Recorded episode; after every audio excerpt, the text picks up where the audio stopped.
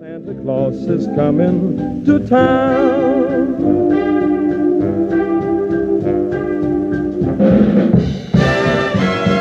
Welcome back to the Santa's Inbox podcast. Santa Claus here, bringing you that story I promised, and it came with its own letter, which I'll read to you. It was written by the author of the story, Mr. C. E. Eyre, who is a Scotsman who lives in France. And then we'll go straight into the story. Here goes. Dear Santa Claus, I have two dear friends who live in a lonely little town in the north of France called Bethune. One is a famous green hunchback turtle, and he is a great guy who has everything he needs. The other is a fish who is very kind, but she has a problem. I wonder if you could give her a bicycle for Christmas. That would make her very happy. This is their story. Thank you, Santa. Merry Christmas, C.E. Eyre. A bicycle for a fish? Have you ever heard of such a thing, kids? well, I guess we'll find out why a fish wanted a bicycle once we listen to the story. The famous green hunchback turtle of Bethune. If you ever pass a quiet evening in Bethune, you may see something you think is a shrimp. But it is more probably the famous green hunchback turtle, and, unsurprisingly, a fish with a limp. You say a fish with a limp is a strange thing. You may even call it an absurd looking oddity.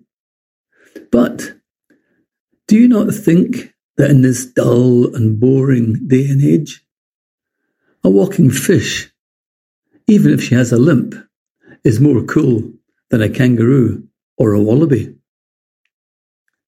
The hunchback turtle is green and famous. He can limbo and cha-cha while twirling more than one hoop. He can skydive and hang glide and fly high in the sky he can also make an excellent, delicious tasting soup. Bethune is a town of great interest, with something that other towns lack. Quite apart from the aforementioned famous turtle, with the slightly less famous green hunchback. Believe me, children, you will not see the Golden Gate Bridge here you will not find an imp, or a chimp, or a blimp. But it does have one other fabulous feature that fascinates folk. And I don't mean the fish with a limp. It has no ocean, no rainforest, honestly, and no mountain.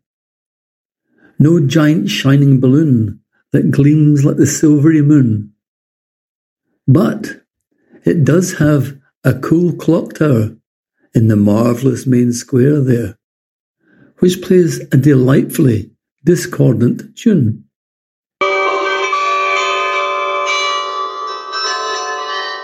The famous turtle listens to this musical magic. He lies in his hammock and counts cutely coloured, cuddly sheep.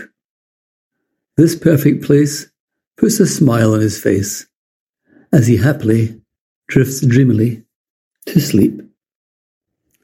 The end. For now. We'll have another story from Mr. Eyre next week, too, so be sure to tune in and listen.